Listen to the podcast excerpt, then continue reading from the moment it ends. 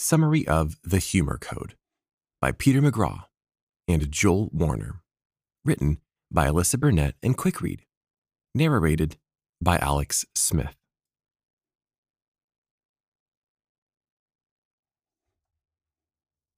Introduction No matter what other differences divide us in life, one thing is truly universal. Everyone loves to laugh. We do it when gathered with friends around the dinner table when someone tags us in a funny meme, or when we're watching a TV show on our own. But have you ever thought about why we do it? If you take just a moment to delve beneath the surface and learn a little bit about the origins of humor, it might surprise you to discover that laughter isn't purely something we do for fun. In fact, as a communications tool, our early ancestors developed through evolution, it's come to be a part of our biology. And if you think about all of the situations in which we laugh, it makes a lot of sense. Because laughter isn't reserved for the moments when we find something funny. We also laugh to relieve stress. We all know the nervous chuckle. To make scary things seem a little less intense. Ever laughed during a horror movie? Or to connect with others. After all, we've all been in a position where we've met someone new and something embarrassing occurs and we all try to make a joke of it to release the tension. So, because laughter is not only a vital communication tool, but an integral aspect of the human experience, this book is dedicated to the study of all things humorous.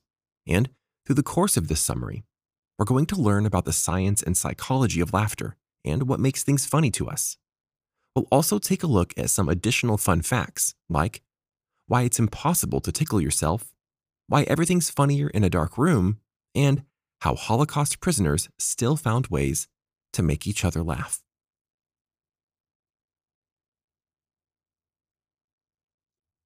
Chapter 1 Laughter helps us communicate safety and stress. If someone tells you a joke that strikes you as funny, what do you do? Instinctively, you laugh, right? But have you ever thought about why your body automatically responds that way or what purpose it serves? Well, for starters, laughter evolved as a way for our early ancestors to communicate safety or stress. For example, let's say that one early man is passing by a bush, and the bush rustles as though something might be hiding in it, about to jump out at him. He panics at first, perhaps thinking that a tiger might be lying in wait. But when a bird hops out to his surprise, he would, of course, laugh in response, and that laughter would both calm him down and signal to those around him that he was okay. And although we aren't often in situations like that today, we still use laughter as a means of communicating safety, stress, or strain. However, sometimes this coping mechanism can get away from us, resulting in a type of uncontrollable laughter which can be dangerous. This is sometimes referred to as hysterical laughter and one of its most disturbing reported cases was documented in Tanzania in 1962.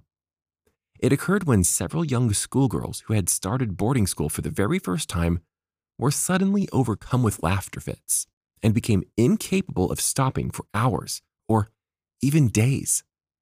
Although a clear explanation for the origin of this phenomenon has yet to be found, many scientists and psychologists theorize that their laughter was a physical manifestation of extreme stress or strain. As the girls were very young and unused to strict rules and being separated from their families. Even though the children hadn't made the conscious decision to laugh, their bodies had processed their stress in this way, proving that, whether we mean to or not, we still use laughter as a means of releasing both positive and negative emotions.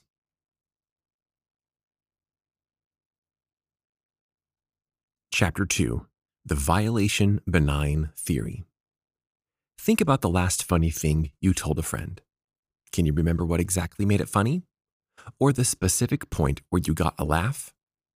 Now, if you can pin down both those things, do you think you could come up with a recipe for the perfect joke or humorous anecdote? Chances are you probably couldn't. That's because humor is incredibly complex. So much so that the secrets of a successful joke have largely evaded researchers who have tried to come up with a formula for the perfect joke. And although we still don't have a single solid theory, Many researchers have theorized that humor occurs through something called the violation benign theory, and you've probably seen it a few times in funny videos online. For example, if you watch a video of someone falling on their face in spectacularly catastrophic fashion, your first instinct might not be to laugh because you're worried that the person is hurt.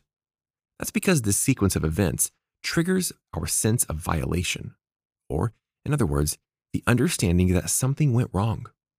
But if the person immediately gets up again, uninjured, our concern is soothed and we'll probably laugh. That's because the violation has been rendered benign. Once we know the person isn't hurt, we feel at ease enough to laugh. That's why most people, and especially kids, love cartoons. But the violation benign theory can also help us explain laughter in other situations as well, like when we're tickled. But if you've ever tried to tickle yourself, you've noticed that you can't. This question has long baffled researchers and every human ever, and prompted a substantial amount of investigation as a result. And after a number of studies, researchers have determined that this can also be explained by the violation benign theory. That's because when you're being tickled, it involves someone else invading your personal space and touching you in a weird way, usually against your will, which makes it a violation. But because they're doing it in a benign, playful way, that doesn't hurt you at all. You feel free to give into the sensation and laugh. When you try to tickle yourself, however, your body understands that it's impossible for you to violate your own personal space, and the same sensations don't occur. As we can see from these examples, the violation benign theory can answer a number of our questions about humor, but not all of them. In fact, we still have a lot left to learn.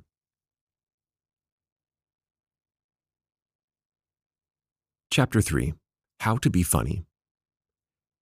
Have you ever known those people who seem to possess a magic ability to make everyone around them laugh? Those people that seem like natural born comedians? Well, this raises another interesting question as we explore whether or not some people are inherently funny and others aren't. And the truth is actually quite close to what you would imagine. Some people do need a little more help being funny than others especially if you're talking about the professional comedy circuit. That's because being funny is actually a lot of work. And although everyone isn't born with the ability to be a natural comic, the bright side is that you can actually work at being funnier. The same way you can work at being a more talented writer or dancer. In fact, there are even a variety of comedy schools throughout the world, including the famous Santa Monica Playhouse in the United States or the New Start Comedy School in Japan. These schools can teach you some basic tips about how to be funny, like how to hold the microphone in a way that might be amusing to your audience, or even how to say certain words in a funny way. They can also teach you how to tailor your jokes to your audience in the most effective way. This is crucial because not only do the circumstances around your jokes change every time, all your material won't resonate with every audience. And this is true whether you're telling your jokes to a particular friend or if you're performing live. This is owing to a variety of different factors, ranging from the environment you're in to a friend's sense of humor to cultural differences. You can then experiment with these different situations to try out new jokes or new types of humor. For example, experiments have shown that the room you're telling jokes in can have a surprising impact on their effectiveness. If you're in a dark room, it promotes a more intimate setting, allowing your audience to feel connected with you, but separate from the trappings of their everyday lives. This, in turn, will facilitate a type of comfortable anonymity, which means your audience can feel free to laugh at inappropriate jokes that they might feel pressured to dismiss in another setting. And that brings us to another point the importance of honesty. Whether it's in a comedy routine or when telling a joke to a friend, you should always strive for authenticity rather than concocting some fantastical story just to get a laugh. That's because honesty doesn't just invite your audience to connect with you. The fact that it's real also makes your material funnier. So, as you seek to develop authenticity in your humor, it can serve as a reminder to be open and transparent with yourself, even when that's difficult. Because when you cultivate authentic experiences, you're not only a more real person, your humor is more real and relatable as well.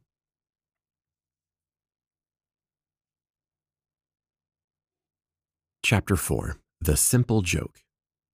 You might not have thought about it this way before, but the cardinal rule of joke telling is that your jokes should be clear and simple so that they can best be understood. And if you've ever heard a joke that's unique to another culture, you know exactly how important this is. That's because humor is culturally subjective. A joke that goes over well in England might not be so well received in Japan.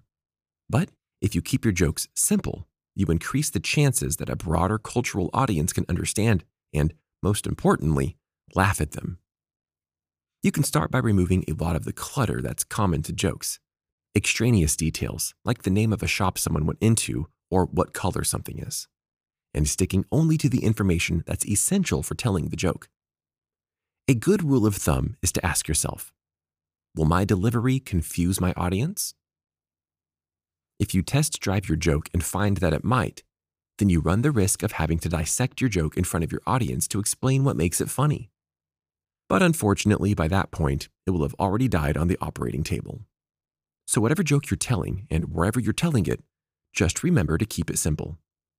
Contextualizing your joke can also help with this because even if you and your audience speak the same language, cultures vary in terms of how they contextualize their jokes. For example, English speaking people tend to set up their jokes with one sentence that gives some background and hints at what the listener can expect to come next. This is meant to give the audience a clearly identifiable structure, which will help them feel at ease and follow along comfortably. By contrast, however, People in Japan rely so heavily on cultural homogeneity that they don't really need to set up their jokes in the same way, because shared cultural customs enable Japanese audiences to intuit each other's jokes more quickly. They don't spend much time in setting up their jokes at all. Instead, they get to the punchline right away, occasionally relying on a funny gesture as a reference to something that happened in Japanese history. So, unless you're already familiar with Japanese culture and history, you might not understand their jokes right off the bat. Chapter 5 Humor helps us cope with stress. As we've briefly discussed in our earlier chapters, humans often laugh to relieve tension during moments of stress. And it's even more beneficial if we have the opportunity to share a joke with someone in the same circumstance, because that person will be able to identify both with our stress and with the need for laughter. That's because joking about our situations with others allows us to acknowledge the fears and concerns we might otherwise repress, and in doing so, we're able to release a bit of the nervous tension that bubbles inside of us. In fact, the healing power of humor is so significant, it even offered strength and comfort to Holocaust survivors during their time in concentration camps. As they found ways to secretly share jokes, memories, and cultural references, they were able to regain control of some small parts of their lives. Because even if the Nazis had taken their homes, their former lives, and their dignity, they couldn't take those shared moments of laughter or the sense of freedom they derived from enjoying something together. Those small moments of peace allowed them an outlet for quiet rebellion, reminding them that they could occasionally transcend their captors' imposed darkness by enjoying something. They also discovered that laughing at a person can disrupt the power dynamic. That's because when you laugh at someone, he or she can seem less frightening, more an object of derision than a source of fear. That's why humor can often be used as an effective tool for protests. For example, in 1999, the youth movement Otpor used jokes and sarcasm as a tool for standing up to the authorities and deposing the Serbian president. Because they wanted to use their voices to create change in a nonviolent manner, they focused their attention on making fun of the government. For example, in one demonstration, they painted the president's face on a barrel and caused a scene by inviting everyone who passed by to punch it. But their biggest success came when the authorities actually came to arrest the barrel, generating additional media attention for Otpor. Because arresting a barrel made the government look silly this served only to decrease their fear factor in the eyes of the public and further Otpor's agenda of ridiculing them.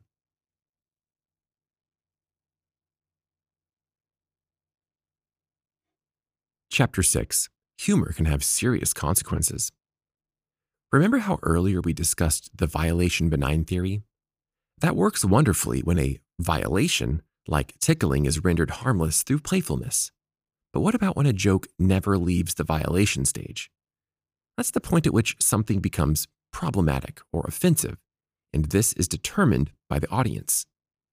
That's because humor is interactive. Whether or not something is told in a funny way depends on who's telling it, but the audience holds the power to determine whether a joke is funny or offensive. For this reason, humor can cause conflict when it's interpreted differently than the comedian intended, or if the audience approaches a joke from a different perspective. It can be beneficial to keep this in mind when crafting a joke, and if you're not sure how your audience will receive certain material, it's best to err on the side of caution. For example, a common American joke, why do French people smell? So blind people can hate them too, might not be well received in France. So bear in mind and remember that sometimes being the victim of a joke can make people aggressive. Because everyone has at least a few topics they consider too sensitive to be joked about, it's always a good idea to be cautious when you're making jokes about someone else, especially if an entire people group takes the brunt of your humor. That's what the Danish people found out in 2005 when they published a series of cartoons making fun of the Prophet Muhammad. Although they might not have intended to cause such great offense, the caricatures led to demonstrations in Muslim countries, which involved attacks on Danish embassies and even the deaths of a few Danish people. In this case, and many others, the intent of the joke becomes lost as a result of its interpretation. So sometimes, even when no offense is meant, even when a joke is being told only for the sake of freedom of expression, how that joke is received is ultimately of more importance because of the consequence it can have.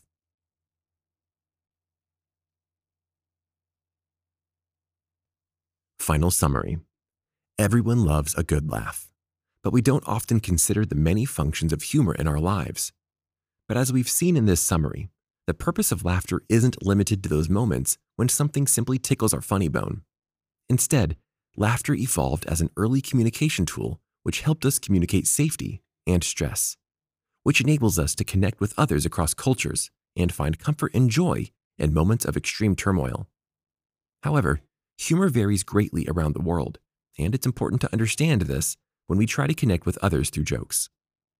So, if you want to entertain friends from other cultures, it might pay a little to learn about how a community contextualizes its jokes before you put your foot in your mouth.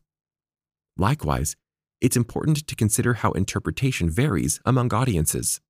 Because humor is interactive, it does take one person to say something funny, but it takes someone else to determine how that joke is received. So, Give a bit of thought to potential offenses and the power of humor before you say something off color. That's because humor has the power to unite others, as seen through the example of the Holocaust prisoners, to destabilize governments, as is the case of the Otpor activists, and even to end lives, like in the story of one Danish cartoon strip. So, in fact, there's a lot more to the simple joke than meets the eye. This audiobook summary was brought to you by QuickRead.